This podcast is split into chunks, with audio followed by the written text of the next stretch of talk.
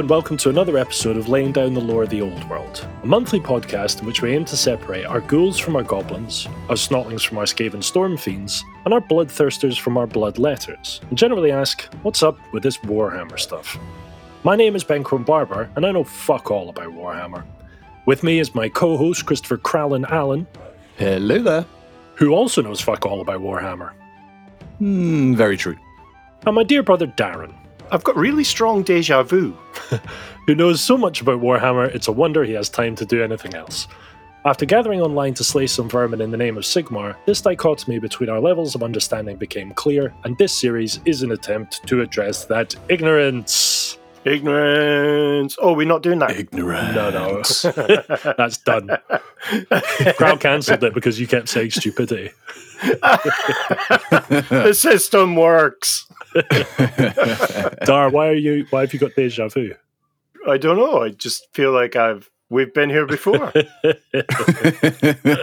We've been here many times before over the past two years, but maybe we should explain why this one is extra special. Ben. because we are re-recording for the seventh time. No, we did this entire episode before. Then it transpired that Dar was recording the entire thing through his webcam, and it sounded like shit. So here we are again. And us being the audio Nazis we are, absolutely insisted we had to do it again. So let's make this sound as natural as possible, eh? Yeah. Although this is going to be this is going to be the, the one episode in which we're going to really struggle to sound ignorant, Chris, because everything he tells us, he'll have told us before. That's fine. My conscience is clear. You know my memory is shot anyway, so this is all going to be new to me anyway. Ben, you're going to struggle. Yeah. So I think what I'll do is I'll just just make shit up. if that if, if that'll keep it going. I mean, it might have an impact on our integrity, but All right, well, let's uh, just cut to the chase. Krell, you know what time it is. Hello, Reikland. It's time for Sarah's Every Recap. Hey! Recap for episode 26. And we covered the destruction of Mordheim. So, Ben, as we've been here before, we've done this recap before. I'm going to quiz you. And if you get any less than 100%, I, I get replaced on the podcast. That's it. Yeah, exactly. he has to get his inner thighs waxed. Considering I have hairy tights, that's that's yeah, that's going to be quite something. All right. You've got a lot to lose. The pressure's on. The destruction of Mordheim, a fake prophetic twin tailed comet made out of warpstone and containing the soul of Hu Ben, the first Chaos Demon Prince, plummeted into the city, completely destroying it. Jimmy Savile. Which. Oh, Now then, very now then. close, but no. Was it uh, Jimmy Savile, aka Be'lakor? Yes, correct, correctamundo. I'm gonna like I will be personally offended given how many times we've gone through this already if you don't get 100. percent Okay. Uh, Julie. Well, it's his thighs that are going to pay. Wait, hold on, hold on. Quick question. Will laying down the lore be covering the cost of said inner thigh waxage? Only if it changes your voice. I've just had my inner thighs waxed. Yeah, only if you let us record it while it's happening. Right. Carry on, carrying on. So, following that, warpstones scattered far and wide, attracting the attention of factions and groups in the surrounding areas who came to claim as much of the green goodness as they could, including a certain who von Hustein then. I knew you were going to do that. it was the it was the someone something that you did for Thorgrim Grudgebearer that reminds me of that. Was it Vlad von Carstein? Vlad himself, AKA the vampire, electric of Sylvania. Is Jimmy Savile just moonlighting as all these Warhammer characters? yeah, Weird. And not moonlighting in the way that you think. Yeah, Vlad will fix it for you. no, I'm not doing it. I'm sorry, I'm not doing that advert. Right, I'm just, I'm just making that clear. Nobody's doing that advert. Yeah, No, you get Hugh Dennis to do it. Ambitious to be emperor of the entire old world, Vlad farmed enough warpstone to reenact a smaller scale of what, Ben? What did he need a bunch of warpstone for? Was it the mediocre ritual Of of the what of who? the ritual of Nagash? That'll do. Yeah. Okay. Cool. You you scraped through there. And why did he want to recreate Nagash's great ritual? What was the reason he wanted to do To it? bring Jimmy Savile back. Daddy issues. All right. Drop the Jimmy Okay. Savile. Uh, why did he want to do it? to bring Gary Glitter back. uh, why did he want to do it? Why wouldn't he want to do it? It was fucking yeah. It'd be awesome, wouldn't it? Be great fun. It, it would be awesome, but also I need a little bit more here, Chris. My th- yeah, my thighs are at risk. Like Okay, fine. Ben, I ain't got anything to lose here. He, okay, put it this way. He's really ambitious. He's the elected count of Sylvania, but he could be so much more. he wanted to be the emperor of. He wants to rule the world, doesn't he? Correct. That's right. Good old fashioned world domination, Ben. That's why he wanted to recreate Nagash's great ritual. That tends to be the answer for any motivation within Warhammer, isn't it? Pretty much. Exactly. Exactly. it's certainly the motivation for Vicani's marriage, world domination. It's a functional marriage. Yeah. Yeah. yeah. He wanted to reenact Nagash's great ritual and reanimate all the corpses in and around Sylvania to give him an undead force large enough to start his campaign to march up and overthrow the Emperor. Rah, rah, rah, rah. During his campaign, many attempts were made to kill Vlad, and many times were successful. However, Ben, why could he not be killed? Oh, because he, Why did he um, keep coming back? because he, for want of a better expression, he had a funky ring.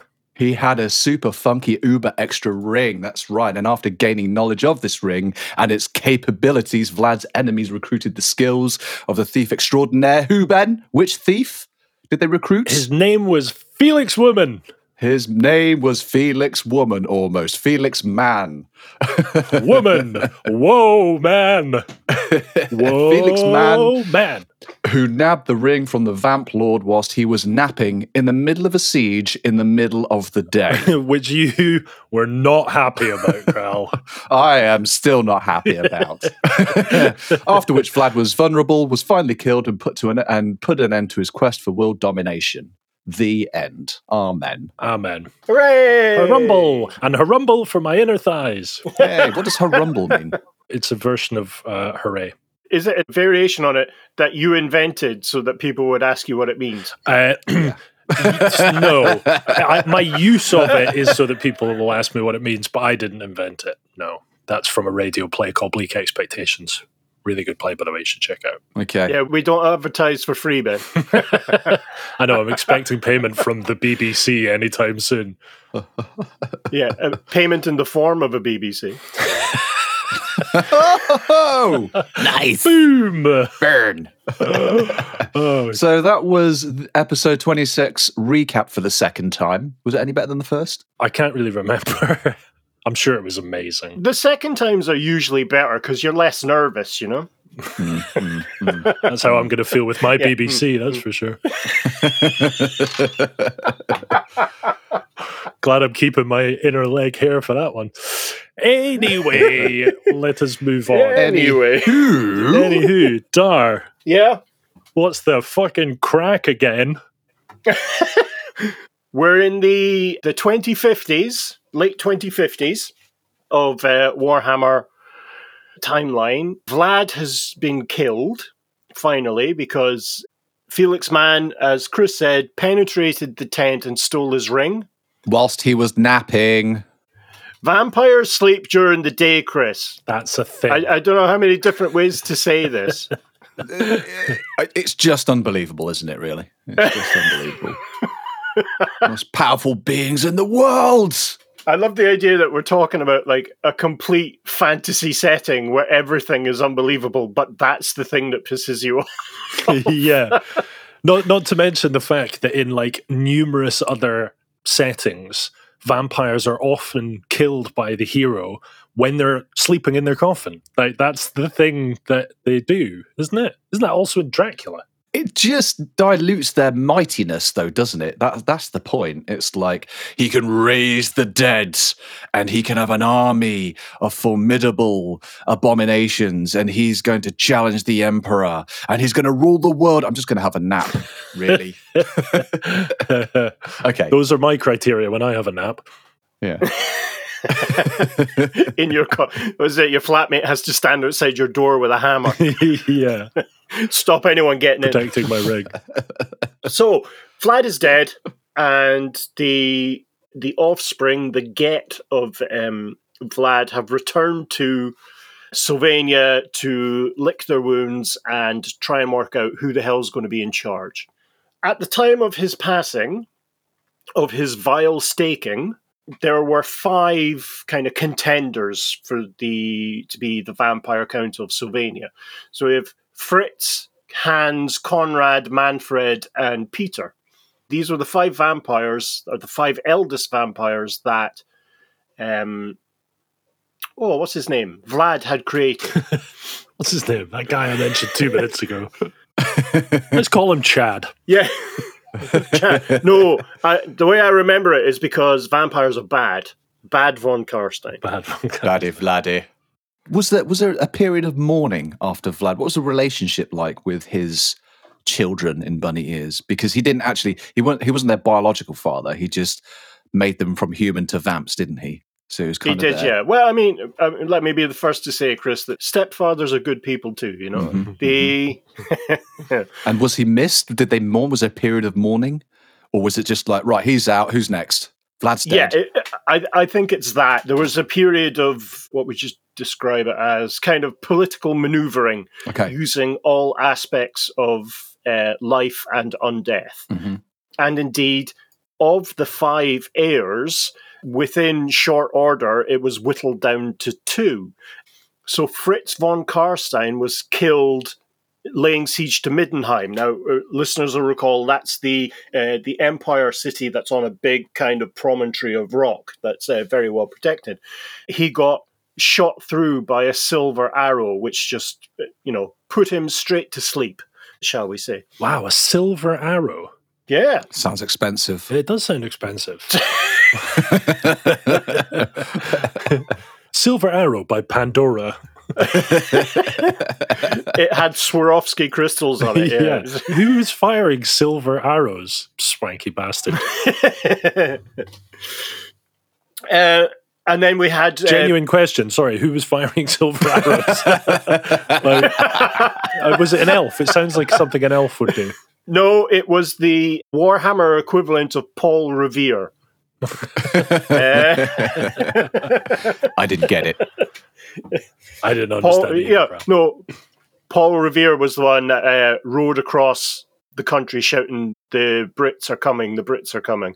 Okay. But he was a silversmith as well. Oh, okay. Oh, okay. Right, right. Ha ha ha. Thanks for the context. That- Yeah, there's no record of who fired the arrow, but one would assume a, a, a suitable marksman had been selected Someone with to a bow. arrows. Yeah, yeah, yeah. I think it's more than someone with a bow. Someone who's pretty handy with a bow. I'd love it if this guy just kept on appearing like important at pinnacle moments in Warhammer history, just solves the issue by just firing a random silver arrow. He waits to the peak of the battle, Oh, and yeah. yeah. just like he like sinks the nine ball. Do you know what I mean? Yeah, It's just yeah, like yeah, one yeah. shot. Yeah. Everything's fine. I th- well, I think it's more like an, an angry Warhammer version of Cupid who fires the silver arrow, and as the target dies, he looks at the imaginary camera and goes, "Go fuck yourself." So you he doesn't even look. He kind of points, looks away. he points and just walks the away. Yeah. he looks straight in the camera while firing the arrow. and winks. and winks.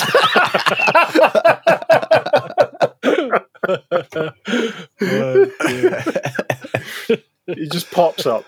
Yeah, so it's an unnamed awesome dude. yeah, character that uh, kills Fritz. We then have a look at Peter. Peter was uh, it was actually again, Chris, you'll enjoy this. He was having a nap, Ah, and then a witch hunter called Helmut Van Hall, who was um, I was about to say ancestor, but he's a, a descendant. descendant of the necromancer Van Hall or Van Hell, Oh yeah. who comes in and just stakes him in the coffin. Wow. A good old fashioned staking. Can't beat it. Yeah. and deservedly so as well. What kind of name is Peter for a vampire? I am Count Peter. Shut up, Peter. yeah. Get back in your coffin, Peter. Ah, you, you must all bow before me, the great and powerful Kevin von Carstein. Keith von Carstein. yeah, so the, the first two were, or the first two to be killed, Konrad and Peter, were killed by imperial forces, shall we say. They were killed by external means or external uh, sources. That is not to say that the vampires themselves weren't a shower of backstabbing shites. So the Hans was the, the kind of third of the sons was jazz hands. Jazz hands. jazz hands. Can we, can we call him jazz hands from now on, please? No, he was much hipper than that. You have to call him Jazzy H von Carstein. Jazzy so Jazzy H von Carstein got goaded into a kind of one-on-one combat with Konrad von Carstein. Special K, we'll call him. And so Special K literally ripped Jazzy H in half Wow. because he was insane. But after these deaths, especially after Peter's death, the fourth son, uh, Manfred, completely disappeared, just vanished. It's like he just he got up from a, a kind of two o'clock in the afternoon nap and just disappeared into the world, leaving Konrad as really the the sole survivor and really the undisputed vampire count of Sylvania. Uh, which was bad for everyone involved, including Konrad, because unfortunately he was as mad as a bag of dicks. Uh, he That's fucking mental, isn't was- it? Can you imagine a bag of and, and dicks? that, and that is mental. What's in this bag? Whoa! yeah. These are not my dicks. and I am mad about it. Yeah. The only thing madder than a bag Could- of dicks is a bag of someone else's dicks. So, What are we doing? what, what are we doing with our lives? Fucking hell. All right. Hi, mum. But yeah, he was completely insane. He, as a human, he was already the kind of nuttier side of Nutella and, you know, merciless, used violence and his own strength to solve all his problems. And the transition to vampirehood, which is effectively like eight hours of excruciating pain, after which you are then undead, just tipped him completely over the edge. So he is like bloodthirsty butcher, you know, uh, and really would anything would really tip him off. Like he had a Mr. Chris. so he was the de facto leader, elector count by this point. Would anyone one want to have challenged him because they would have seen the writing on the wall, been like, uh, "He's fucking nuts. We don't need him as a leader." And two, was anyone strong enough to challenge him? I think one of the kind of cliches about vampires is there's constant scheming, there's constant politicking.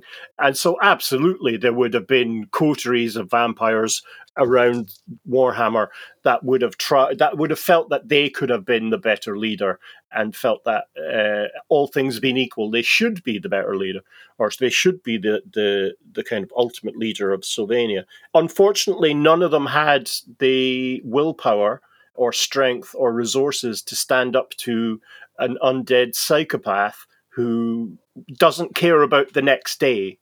He, Mm. he ca- he does not give two hoots about consequences, and ultimately, this is the driving factor. So it's the great difference between him and Vlad was the motivations for the the second vampire war.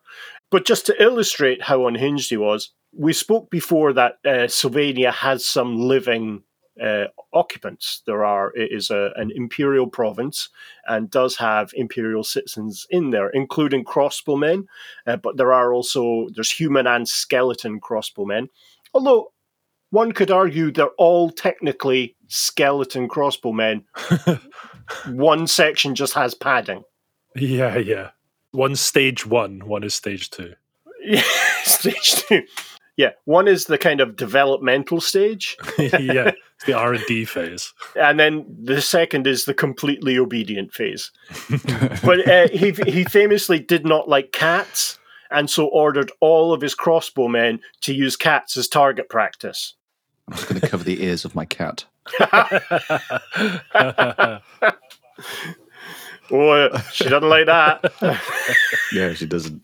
I've got my cat on my lap. She's not enjoying this bit. Karen Darren. And as if that wasn't bad enough, on at least uh, two or three other occasions, Konrad ordered the entire kind of populace of a peasant village uh, killed and the village t- burnt to the ground because he didn't like the way they smelled, wow. Fair. which can which can be. I mean, it really depends where in the country the village is. So yeah, Mm, mm, mm. I mean, he could have just moved upwind, but, you know, killing them's an option too. Uh, well, he sure. to be to be fair, he would still know it was there. Yeah, yeah, yeah, yeah, yeah, yeah, Yeah. And it wouldn't stop them from smelling, being upwind or downwind. They smell regardless. So, yeah. Yeah. He not only kind of uh, used and abused those around him, those he was responsible for, in quotes, he also tried his mother for the crime of bringing him into the world without him consenting. When he found her guilty, he bricked her up in a tower. This really underscores his complete lack of sense and he has no grasp on reality. And becoming a vampire really didn't do anything for him, didn't help him in any way, other than to empower him to enact his uh, psychopathy. Is that the term? Psychopathy? Psychopathy? It's a word. New word. Fortunately for the rest of the world, i- he only really had the kind of power, the physical power of being a vampire. He didn't have any necromantic skill or capacity at all. This manifested as him enslaving any magicians, any wizards or mages that he came across, where he could dominate them completely and force them to do his bidding. So, as he moved around the empire during the Vampire Wars, he had this coterie of enslaved necromancers going from village to village, killing cats, checking if the place smelled nice. Mr. Ben. What does. Did you say coterie or coterie? Coterie. What does that mean? It's the second time you've said that, and I still I didn't understand it the first time. either. and I know Kral didn't. The moment that you said it last time, I could see the glazed look in his eyes, and I was just waiting for I didn't, I didn't know what it meant either. I'm okay with that, Ben. It's fine. It's okay. I was waiting for him to say, "What does it mean?" But he didn't, and then the conversation moved on, and I've been sitting here saying, it, "Going, say the fucking thing again. Go on, say it." Darren, would you mind telling us what coterie means, please? I don't understand what coterie means. it's a group of followers, followers, sorry, that carry your coats. No, it's it's technically a like-minded group of followers or peers who share the same interests and same goals as you. gotcha. Right. It does not necessarily have to be uh, voluntary. okay. Gotcha. So, uh, listeners, and hopefully yourselves will recall that as Vlad had gone through the Empire, he offered all of his opponents a choice: Cake or death. cake or death. Join us willingly or be killed, and I'll reanimate you, reanimate you, and you will serve me anyway in undeath. Reanimate me. I'll reanimate you. Or and and I'll remunerate you That's where you take a noon off somebody. and then very you very Put it back on again. I shall reanimate you. What? so, yes, it was the uh, serve me in life or serve me in death. Konrad didn't really care about having an empire. He didn't care about leadership other than his own kind of dominance uh, over those he could easily control. So his offer to people was a choice between dying quickly or dying slow and painfully you were dead anyway. There was no opportunities for him to, or for any of his opponents to act like a lord. But he was generous enough to give them the option. You know, I'd be like, Konrad, you've been quite reasonable. Actually, I'll let you choose. I'll let you choose. Choose. I'll let you choose for me and my house of cats. What?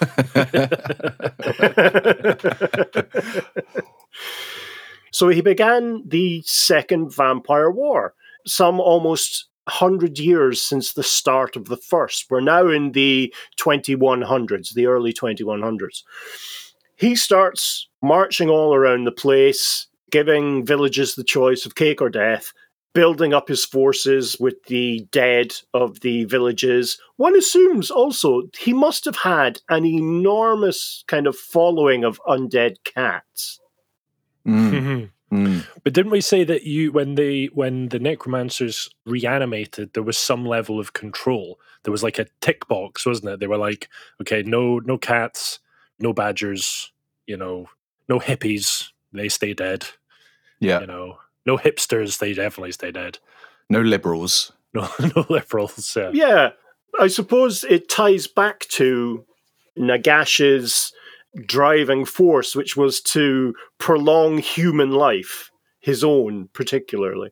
So, thus, necromancy must be largely focused on the human On the form. human aspect. Yeah, yeah. Yeah.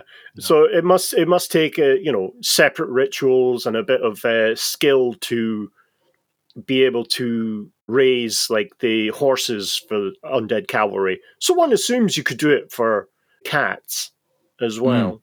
Or maybe there's like um there's a, a necromancer who's like the equivalent of is it the brown wizard in Lord of the Rings who is all very kind of animal magic and magic of the forest and Oh he just yeah, has an undead army of yeah ferrets Bunnies. bunnies bunnies are vicious man yeah. Ra- uh, Radagast is that wizard's that's the name. one Yeah. radagast yeah Tying it back to the IP we're actually dealing with, Ben. Thank you. I suppose anyone who specializes in the brown wind of Ghur, if you recall the uh, amusingly named lore of beasts. like radagast but of course, this, yeah, this is still who? This is still. Uh, Uh, so, uh, so anyway, yes. Konrad has started kicking off the second Vampire War. He's traipsing around kind of southern, the Southern Empire. Listeners will recall that uh, Sylvania is in the southeast of the uh, empire, so he's just uh, mincing up the south, which is a sentence I never really thought I'd say. So he minces his way to Nuln. Listeners will recall is the great foundry city within the empire. It's where all the cannons are made, the handguns, the engineers who ultimately invent the steam tank, which we've not really talked about before, but it'll be fun to talk about that in two years when we get to the empire.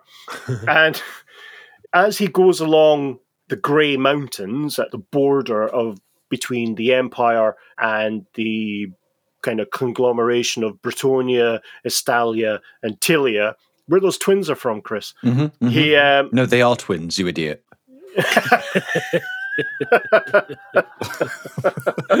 Where those twins are from. I'm so pleased with that. I'm not even going to react. this is where he bumps into the Knights of Blood Keep, knee who will eventually become the, the you know the, the Blood Dragons. The what? knee Knee. The Knights Husaini. Yeah.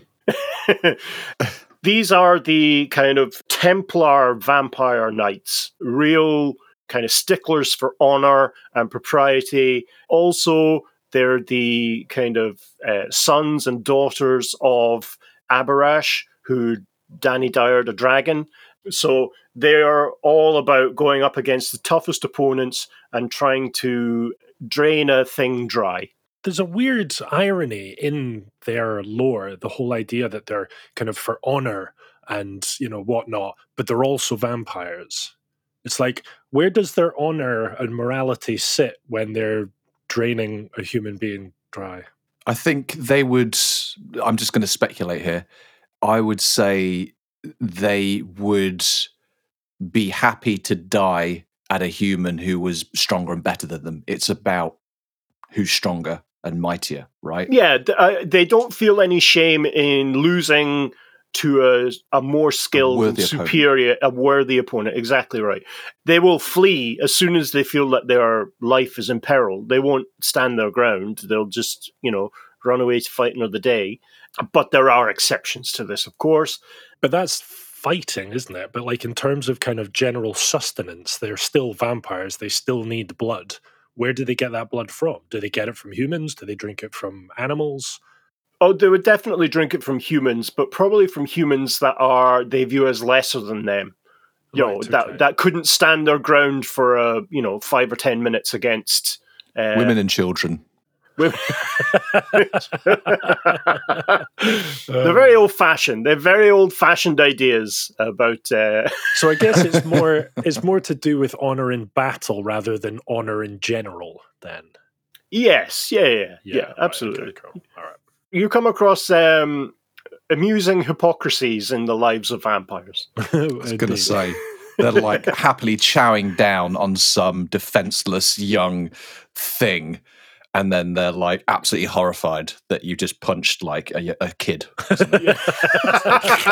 How could you do that, you monster? oh, blood! So the key is don't punch any children around vampires. Yeah, yeah, yeah. Unless you're punching them with a Capri Sun straw. Yeah. More of a puncture than a punch, isn't it? A Puncture. That has just reminded me of. I can't remember which edition of Vampire the Masquerade it was. It's a, a vampire based role playing game where I think it's a one of the clans, the Ventrue, who are these kind of patrician, you know, classic aristocracy interpretations of vampires. But one of them wouldn't touch anyone and had to stab them in the neck with like a long silver straw. This is good. Amazing. that would be me. If I was a vampire, that would be me. I'd be squeamish. Yeah. Do they feel any moments of kind of uh, whimsy? So it's one of these kind of crazy kid straws that loops around on itself. Uh, anyway, back to Konrad. Konrad meets the knights, and while he doesn't meet any kind of standards for nobility or honor, he does promise them huge challenges and great victories uh, ahead. So they uh, do semi reluctantly join his army, but once they start getting into combats and fights, they become his kind of elite force. And with them, Konrad uh, defeats really every force sent out against him, despite the fact that he loses his mind midway in battle and just descends into fury and bloodlust. Uh, he, he doesn't really have any tactics other than run straight at the enemy and just get in toe to toe as quickly as possible. But like no one could really stand against him and this kind of sledgehammer of vampiric knightly cavalry. Mr. Chris. These um, Blood Knights, Templar type and knight characters, these are the followers of Abhorash, the Blood Dragon leader. Where is Abhorash at this point? He's off contemplating life post dragon draining. Okay, fine. Just like the shame. Yeah. I really did it, man. Good. I hope this doesn't go on Instagram. Oh my god. he's just sat there like cross-legged with a brandy glass full of dragon blood. Oh, Yeah. yummy. But like I've always wondered, what does he eat now? What does he does he actually eat now or does he drink now? What what if in a horrible realization that he's the dragon blood cured him of his uh, vampirism, but now he's faced with a life of constantly having a thirst for piss. that would be Easier to say that though, isn't it? Yeah. and how do you, as a like a heavily armored vampiric Templar, approach that question in a town when you've just arrived? right, pee in my mouth. um, I just want to. Uh, where's the Where's the lavatories? yeah. I'm just going to have my daytime nap under the latrines.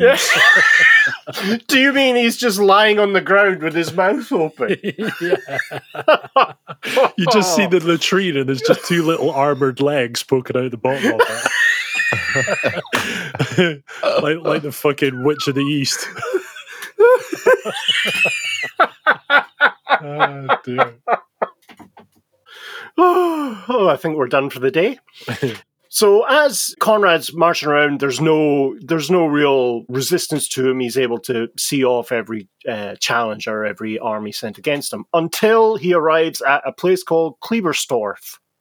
Kleberstorf, where the armies of Averland have kind of massed, and as he's starting his army's inevitable march towards the front lines of the army of Averland, the humans just open up with an array of mortar fire, of cannon, of archers, uh, and you have this kind of outer perimeter of just a wall of the undead in that have either been peppered, peppered, I say, to death, seasoned within an inch of their lives, and there's a, a kind of wall of dead bodies that's just start to starts to build up. So you're getting kind of stragglers making it through and trying to get to the humans, but they're picked off in short order as well. So the strain of trying to keep this army going uh, starts to impact his pet necromancers,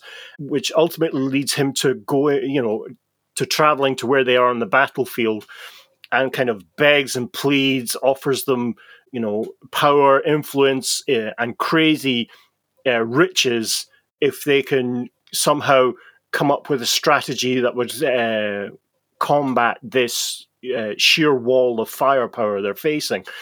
Ultimately, they do. The wizards kind of get together, have a little meeting, and decide what their course of action, and they unleash the kind of uh, huge dark wind that uh, strips the flesh from the human's bones. And as this is happening, as the humans begin to die, their souls kind of get sucked into the ground and then come back up, and you've got spectral hands grabbing at their uh, former comrades, pulling them down into the mud, and so you have a, a, a kind of a sense of horror and panic spreads throughout uh, the Averland army as more and more men are pulled under or transformed into zombies or uh, skeletons.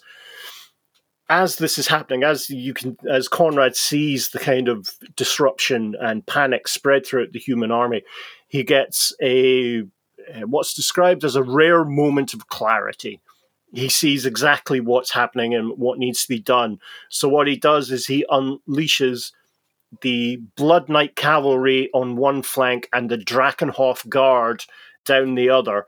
And as they, you know, as the uh, mortar crews, the uh, cannon crews, and the archers are disrupted and uh, killed, they're able to make it to the human lines and they just begin to crush and kill everything in between them. And ultimately, the Averland army breaks and flees you know, whole regiments at a time are just fleeing in a panic to get away from these kind of avatars of death.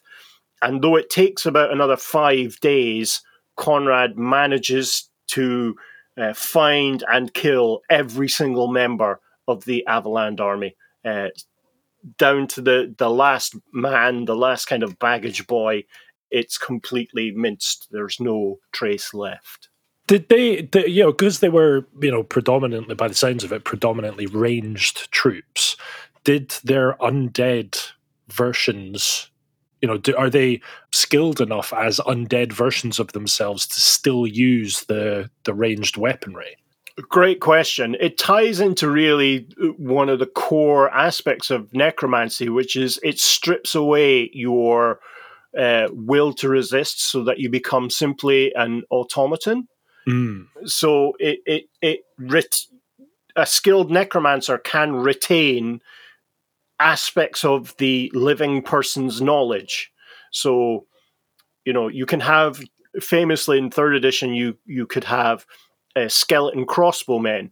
They had exactly the same stats. They were as effective, uh, which is pretty ineffective, as skeleton spearmen or the Grim Reapers, as they were called, which were just skeletons with scythes but they had a knowledge of how to fire, uh, how to aim and fire crossbows. Right. So yes, to in answer to your question, yes, but not to a great degree, because ultimately the only initiative and will that is present in a vampire count's army is the vampire counts. Is the, Yeah, the- either the right. vampires or their necromantic the uh, necromancers, yeah. followers? Yeah. Right. So an Averland archer is more driven and capable than an undead Averland archer. Yes, absolutely. Okay. Uh, it's mo- more reactive, more reactive to situations, uh, and more useful. That's the thing, perhaps, that people don't grasp about necromancy, especially in Warhammer, is that individual troops, individual forms of the undead exist to fulfill a specific role, Mm. either one that is designed by you know a necromancer or one that has just kind of naturally occurs uh, as as we've mentioned because the wind of Dhar kind of collects naturally in areas and can raise dead without the need for a necromancer or a vampire count. Mm, right. Roger that. So, of course, Konrad being Konrad, he wasn't only uh, interested in violence against humans. The dwarf hold of Zufbar is just to the southeast of Sylvania. It's actually on the Sylvanian border along the kind of World's Edge Mountains just before it breaks into the uh, Black Mountains, where it veers off to the uh, right hand side. No, I've got that wrong. It veers off to the left because being 50, I still can't remember my left from my right. You're welcome. Um, that has nothing to do with you being 50. yeah. Did I say 50? I meant stupid.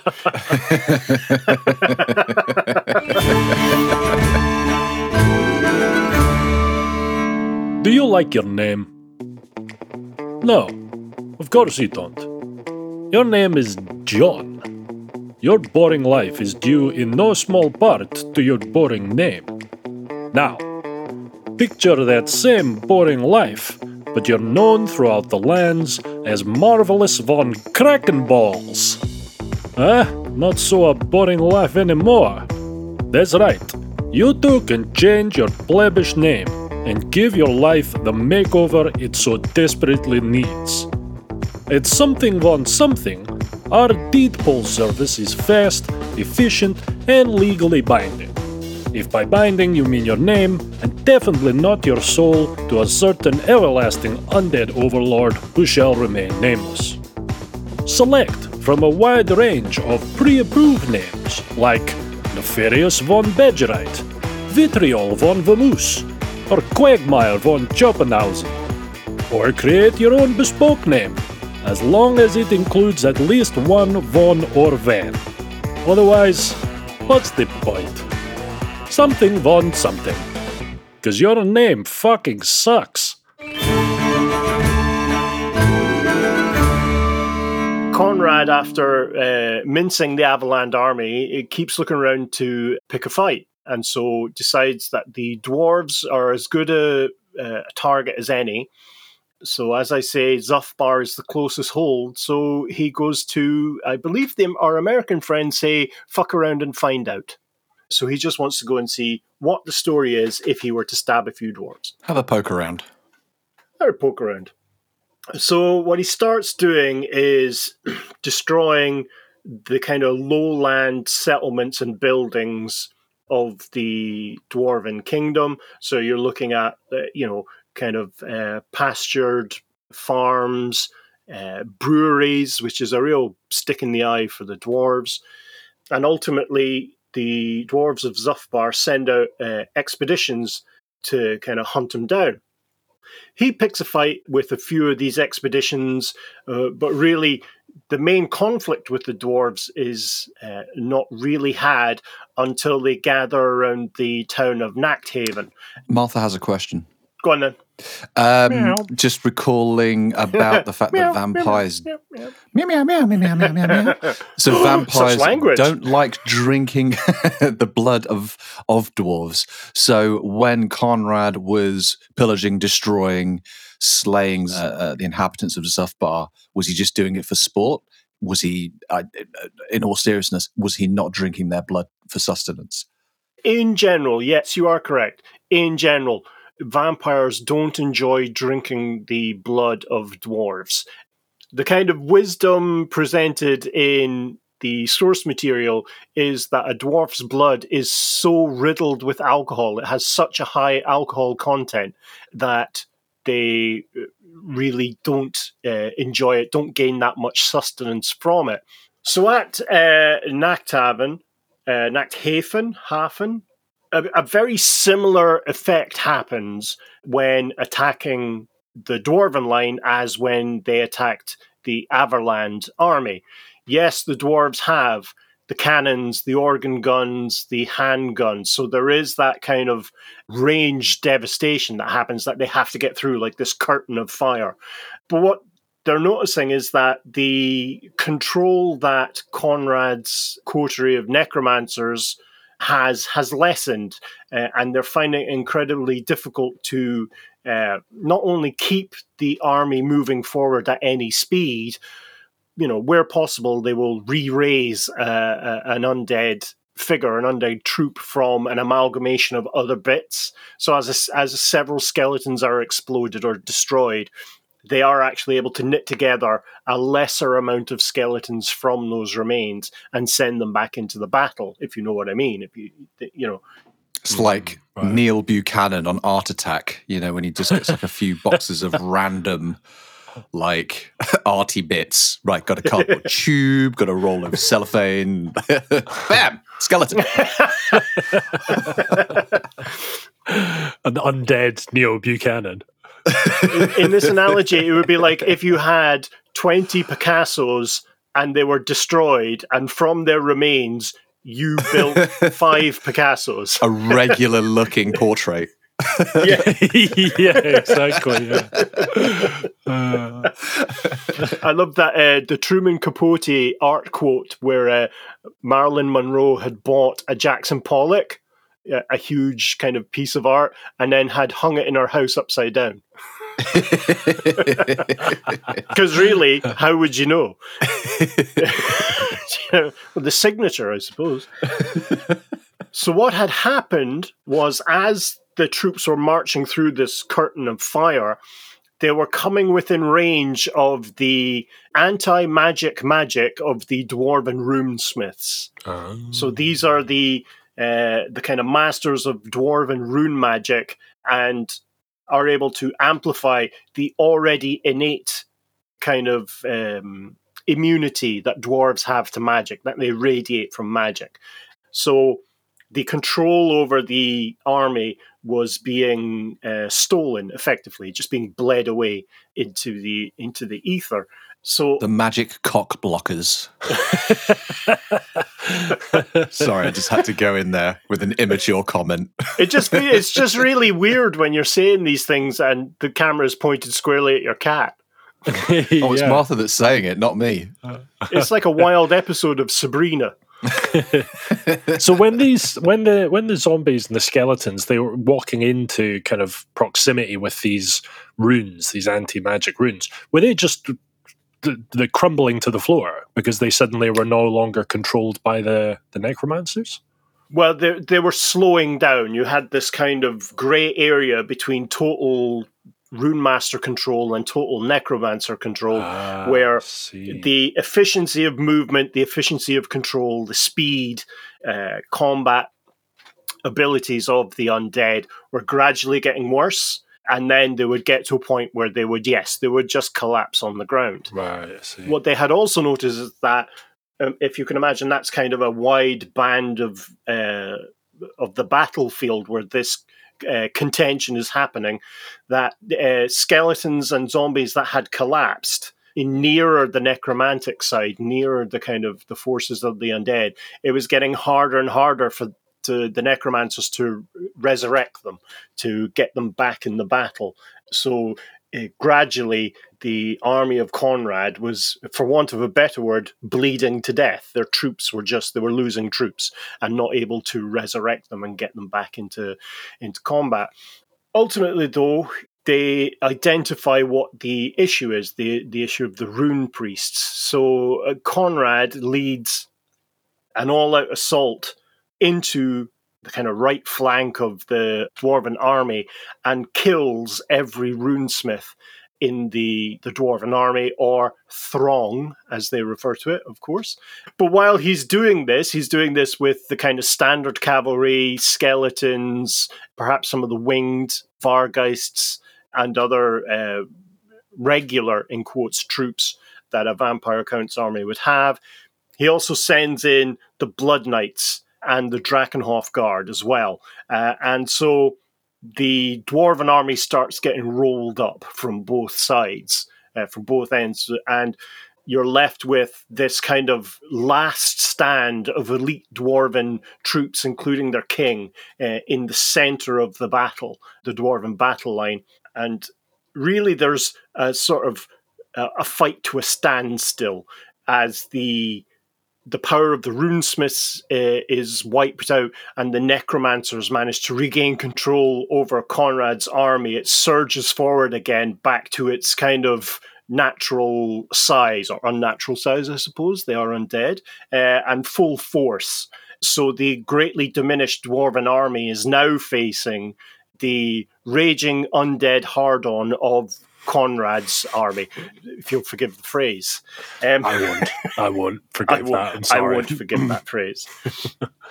but dwarves being dwarves rely on or, or default to kind of natural dwarven ways of making war. So the dwarf king challenges Konrad to single battle.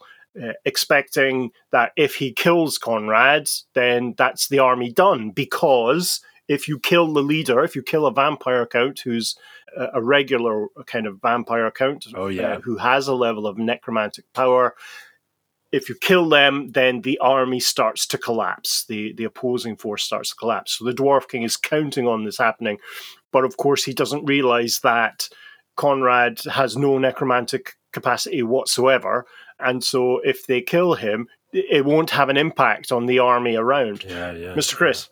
And just to highlight another grievance uh, from the first recording about this moment of the High Dwarven King just challenging him in the midst, in the heat of battle, when he's about to be defeated anyway. And he's like, Whoa, everybody, swords down.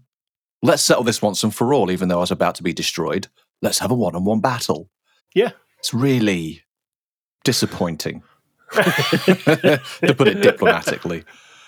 Why would Konrad even go, yeah, you know what? Let's put everything, let's risk everything that we've just put forward. You know, I'm about to defeat you anyway. Actually, let's put it on a toss of a coin whether whether whether I'm actually going to beat this. But he's also a psycho, isn't he? Like he doesn't he doesn't think the same way as you yeah. and me. He might think the same way as Dara though. Um, I don't know. No, no us yes, exactly, accomplished generals, Ben. Accomplished yes. generals. Yeah, it is. As you say, it's a real, it's a real uh, gamble. Yeah, you know, but Konrad just before nap time as well, right?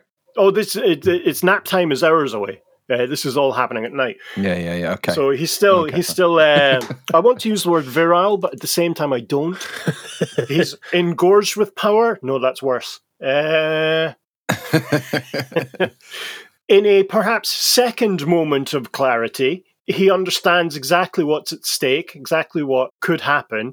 And so, while he does accept the Dwarf King's challenge, he instead sends the kind of Grand Master of the Blood Knights, uh, Walach Harkon, to fight in his stead as his champion. So, this enormous Blood Dragon Knight goes into a duel with the Dwarf King they have a, a duel that lasts about an hour, and ultimately Harkon does in fact kill uh, the dwarf king, and then tears his body in half from shoulder to hip and drains what's whatever blood is left, Ugh. like a really awful Capri son of Sambuca. Wow! But doesn't like it.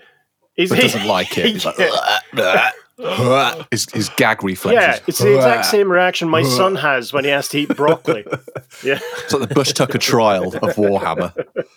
Um, and then this just breaks the kind of noble spirit of the dwarves. Uh, and while they do stand their ground, again, within less than an hour, the entire dwarf army is killed to a dwarf and he and Konrad marches off again.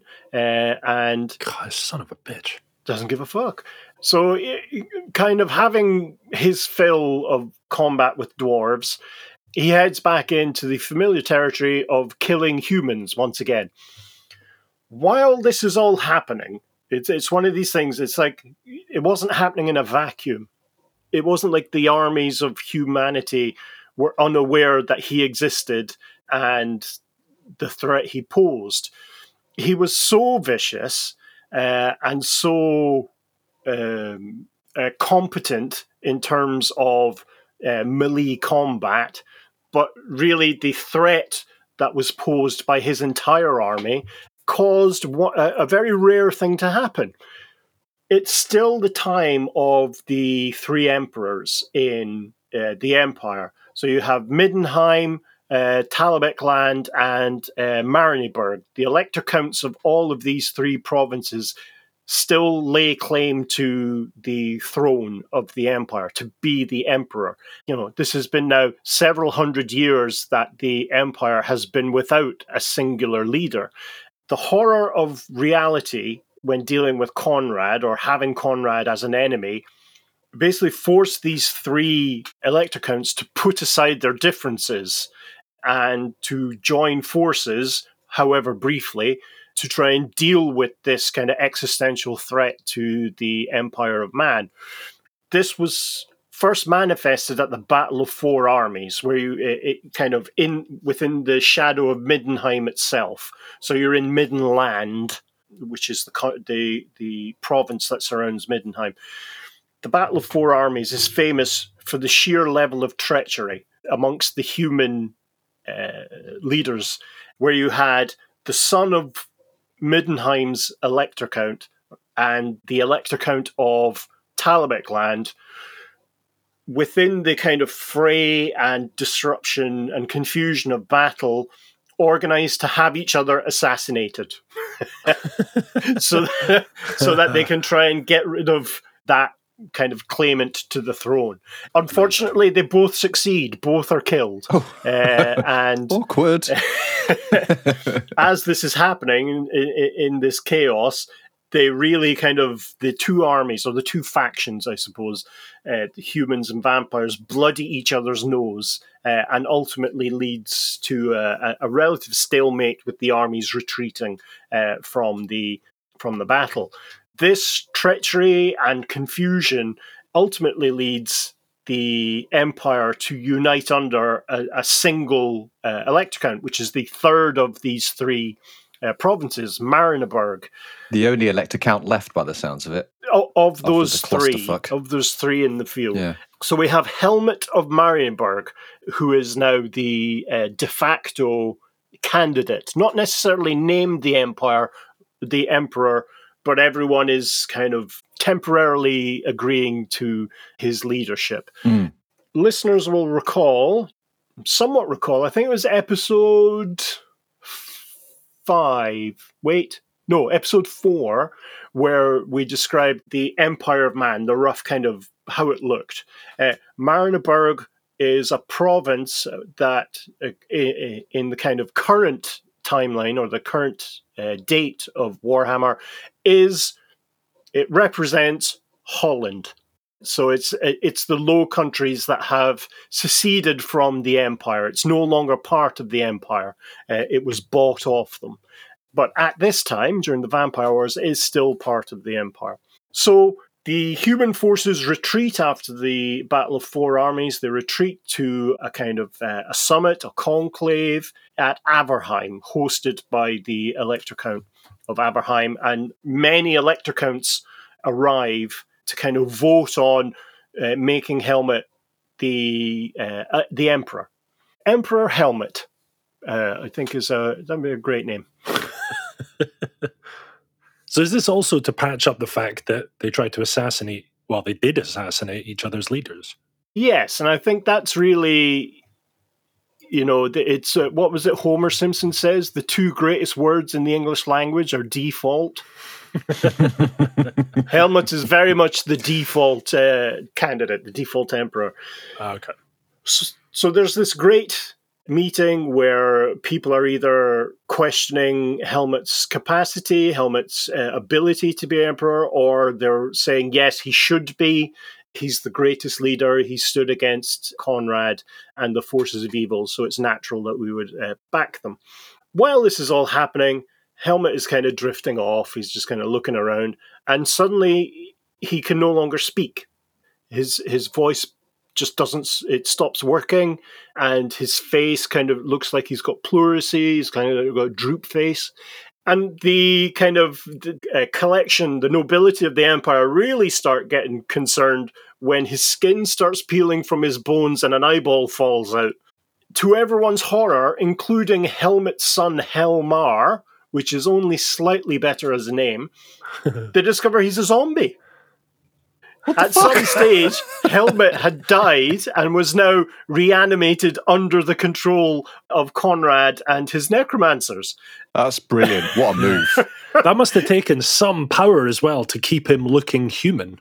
Yeah, the necromancers were in the city. They were uh, in Averheim animating thing. It just makes me wonder they were hid under the table, controlling him like a sock puppet. Oh yes, we should we should give in to all of Konrad's wills and yeah. wishes. Yeah, yeah, I agree. Yeah, yeah, yeah. what would you, Helmut? We're about to get some food and drink. What would you like? Got the gear. Got Lagear. uh, the For anyone uh, listening, please Google Orville the Duck. What was the other one? That guy, I can't remember that guy's name, the ventriloquist, but he had another character which was a monkey. And there was the one with the emu as well that would always pick at people's bums and stuff. It was very camp. Yeah. yeah. No, the only thing I can remember about the monkey was it kept going, I hate that duck. That's, that's all I can remember. anyway, we veered off slightly, but not too far. So not only are the the necromancers forced to flee, but as they're fleeing, they get a hold of Helmut as well. So they they run off with their sock puppet straight back to Konrad, and absolutely enraged that his plan, his cunning plan, had not worked. Konrad fights his way out from Averheim, so he's in the province. His army followed, which makes me think of how much power would you need to have as a necromancer to make zombies stealthy? it, it, just yeah. did you just have like a load of human sympathizers go around and kind of tie branches to their foreheads? Why? Uh, I don't like the look of that moaning wood. moaning wood, also a name Chris used to dance under. Used to. Mate, I'm going out there tonight. Times are tough, Darren. I'm back in the game. Yeah, man. So, yes, he slaughters his way uh, back across the empire and, you know, destroys every village that he comes across, giving them the also the cake or death choice and uh, peppering the cats with uh, crossbow bolts. Yeah. I, when it comes to Konrad, I don't think you have to say that. I think that's just a default move. You know, if he's going from one place to another, if he encounters a settlement, town, or city inhabitants, he's going to kill the fuck out of them. Done. Yeah, yeah, understood. yeah. That's that's how he rolls. And yeah, have all the cats. Uh, yes, uh, shush kebab. Don't listen, Martha. Sorry, Martha. Martha. The Elector Counts, enraged by the fact that they have nearly had a zombie emperor, the armies of the empire amass. Uh, so there are now more than three armies arrayed against uh, Konrad because not only have, uh, or sorry, not only has uh, Konrad uh, destroyed a good portion of the empire, but they also realized that they, as nobles, were under specific threat because Konrad had almost had a zombie emperor installed, uh, and thus happy zombie fun times would have occurred uh, within the Empire of Man. I love the idea of like him getting elected, the zombie emperor getting ele- elected, and then he's like, "Okay," and they're like, "What is the first thing you? What is your first command?" He's like, "Let's all be friends. Open the doors. Let them in." and then like, surely they would have all been like, mm, "No, dude, that's a terrible idea. Yeah, We're not going to no, do that." No, no. Like, Also, your eye's falling out, motherfucker. What's going on? yeah, well, you're ugly. New order. Everybody take their eye out. and then we took our eye outs, which was the style at the time, you see. Uh, so if you can imagine now, I'm asking you to picture a scene. You have on one side of this moor, this moorland, an enormous undead army skeletons and zombies up front. You've got the wings kind of monstrosities. You've got uh, flying around. You've got packs of ghouls kind of skirmishing out in front and to the sides. The armored cavalry of the Blood Knights on one side. You've got the the massed ranks of the Drakenhof Guard, the elite white guard of of uh, Sylvania. That actually sounds quite racial. White W I G H T guard of. They're a very of, inclusive uh, army. They're very inclusive. Yeah. Oh yeah. Hey, we all look the same when we're a skeleton. and then you've got the uh, the the vampire leadership and the kind of large chanting circle of necromancers keeping this army intact. The human army is comprised of uh, a, a big mixture of forces from various different elector counts. There's at least six elector counts on the field themselves. You have also arriving somewhat uh, tardy to the party a huge force of dwarves desperate to erase Konrad from their book of grudges or the what was it your what was it Amy called them the bonk of cradges bonk of cranges so you have a, a significant sized dwarf army appearing as well the forces of the undead are now entering the uh, the similar kind of uh, timeline for battle. They're marching forward. There's a curtain of fire. Suddenly, a all the undead forces are just being splintered. At, you know, a good 500 yards from the imperial lines. There's rune priests. There's uh, magic users with the empire army. There's a, a distinct kind of buffer zone of kind of combat for control of the undead. It's getting harder and harder for the necromancers to push the army forward. Konrad thinks that okay, I'm going to stick with the plan that works. We're going to send the Blood Knights in on one flank. We're going to send the Drakenhof guards and some winged troops in on the other, and we'll just roll these armies up. It'll be absolutely fine. Unfortunately, something happens where the forces of the undead start to collapse it seems like the human and dwarf kind of magic users are able to completely destroy the undead forces once they get closer, and none of the undead troops are being resurrected. Konrad had so abused the necromancers and the magic users and put them in such a position of danger time and time again that they had, over uh, a couple of decades, come up with a plan uh, to do what I like to call fucking off. They fled. They absolutely just panicked and ran. They saw their opportunity. They saw the size of the armies that they were arrayed against, and they just ran. they man fled. They man fled. Von Carstein. uh, the nice. and thus, for a time, it was only really Konrad's kind of raw anger and willpower and the kind of innate vampiric ability to control undead relatively close to you that kept any percentage of the army going but it just proved too much. It was like he kept it going for about half an hour and then the army just collapsed. Literally dropped to the ground. And this forced Konrad completely over the edge. He was uh, utterly unable to grasp what had happened. He began just ranting to himself, killing anyone that would get in his way, and he just sort of wandered away. He didn't flee, he didn't there was no sense of panic. He had just gone insane and completely divorced from the reality of the situation and just wandered the battlefield, wandered away from the battlefield until two kind of great heroes, the Elect Count Helmar of I've Got a Zombie Dad fame. Oh, yeah, yeah, yeah. Uh, Who was probably understandably pretty fucking livid by that point. yeah. Help, my dad's a zombie. My dad looked better with both eyes in. so what? I'm half zombie now? Does that make me half Yeah. zombie? Who is my mother? Actually, doesn't My Zombie Dad sound like a Disney kid show? It's, yeah. Help, they my start- dad's a zombie. Yeah. Sounds like the start of a podcast. My zombie dad wrote a poem. Um, the other hero being the great dwarf hero Grufbad, who not only managed to get to tackle Konrad to the ground, but actually managed to hold him down while Helmar impaled him through the heart with his Runefang, the, the great magical swords bequeathed to the Elector Counts. Mr. Chris.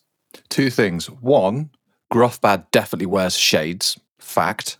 Two, did Konrad fight back at all? Was or he was just he gone? just lost Yeah. in his own insanity at this point? Oh, point? he was did- gone. Yeah, He was- did he not put up? Yeah, he didn't really Okay. understand what was happening Right. uh, to him at that stage. God, it's- it's- I feel a bit sorry for him actually, because kind of he's not, you know, No, I think he needs to be put in like some sort of asylum. Do you know what I mean? Like he, he wasn't, he was just gone. No. No, no, no, no, no, no, no, no, no, no, no. He needs to be staked through the heart. No question. is a no is, trial. is a Runefang the same as a stake in terms of its impact on a vampire? Well, it's a it's a magical dwarven sword, so, uh, So, one assumes that it has some innate c- capacity to Be like a stake. not only uh, immobilize but kill, like offer the true death to a vampire. This is the thing most people get wrong with stakes. When you stake a vampire, it doesn't kill them; it just puts them to sleep. What? It paralyzes them. What? Yeah. What? What? Through the heart? I just love the idea, Ben, that you're going. What? What? I I have to go. yeah, yeah. oh shit! Uh, I'll be back in a minute. Something completely unrelated, Is that the sound of my shed door opening? guys. Guys, it turns out he's not dead. Quick, Benji, Benji. Uh, yeah, don't ask any questions. But the dude might not actually be dead.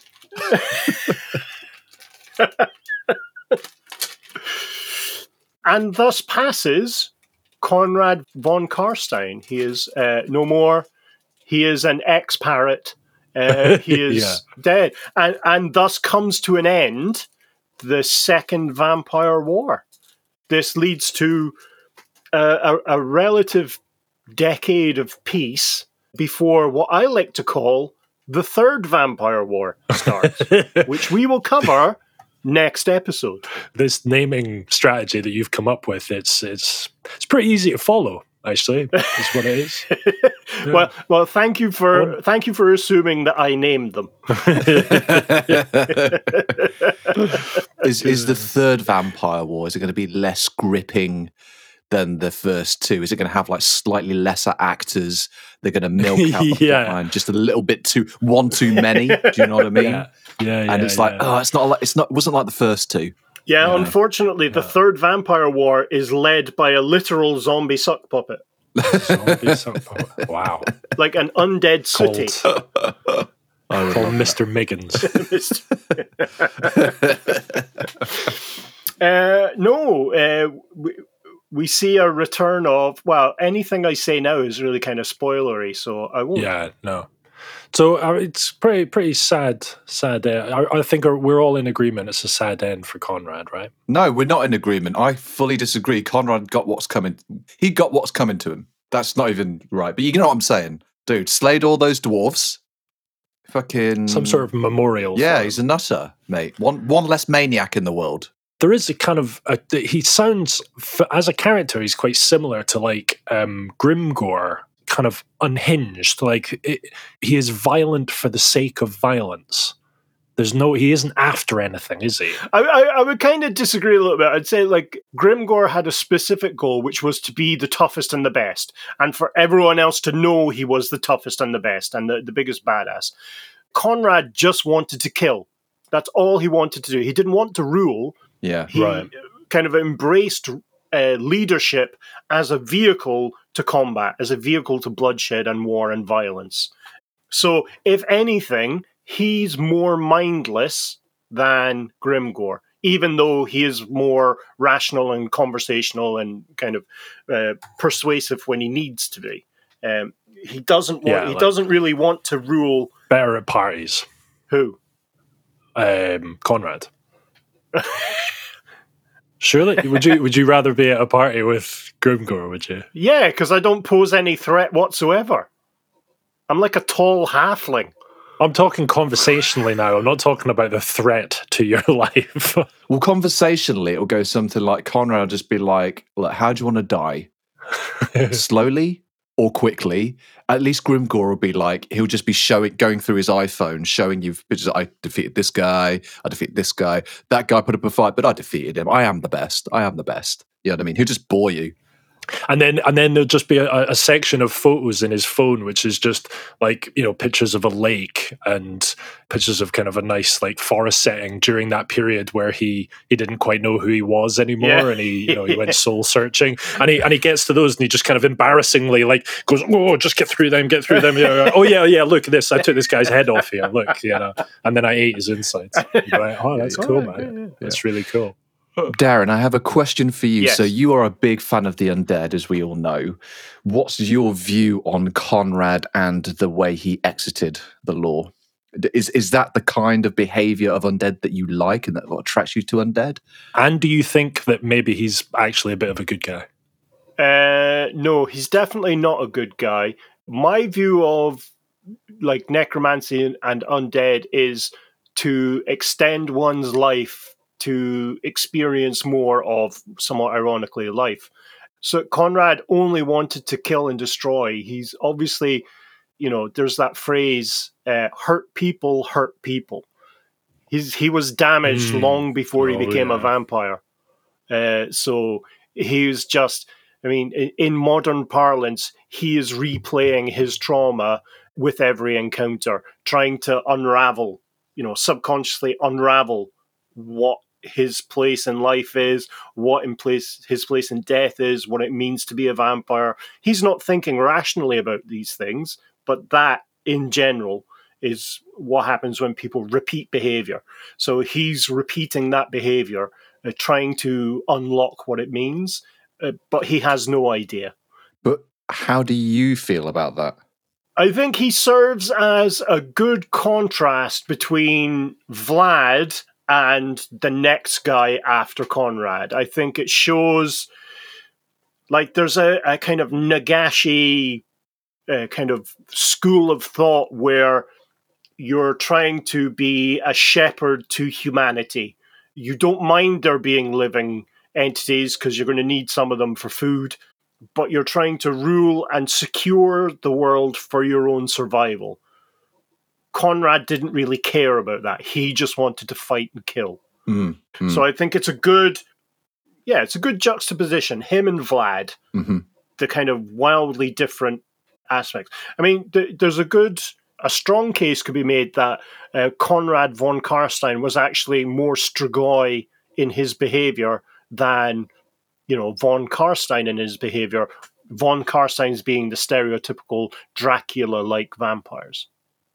Uh, he's more Hmm. bestial, really. that's interesting I think he would have. Yeah, Yeah, yeah. I think he was a Strigoi trapped in a von Carstein.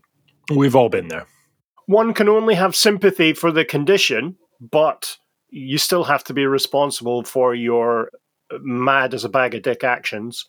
which I think we've already established. Yeah. yeah. Oh, these are not my dicks. I mean, let's let's say it. Let's just say it plainly. I think Konrad had a cart that had bags of dicks in it.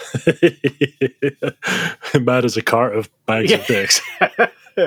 but no, not a fan of Konrad. Interesting case study in you know violence for violence own sake, but no, uh, he does not represent the positive aspects of undeath that I enjoy. okay. Interesting. I'd ask what the positive aspects of undead is, but we'll probably just go over too long. So I'll leave that for chunks of dar tier two patrons only. Right. Shall I wrap up? Yeah.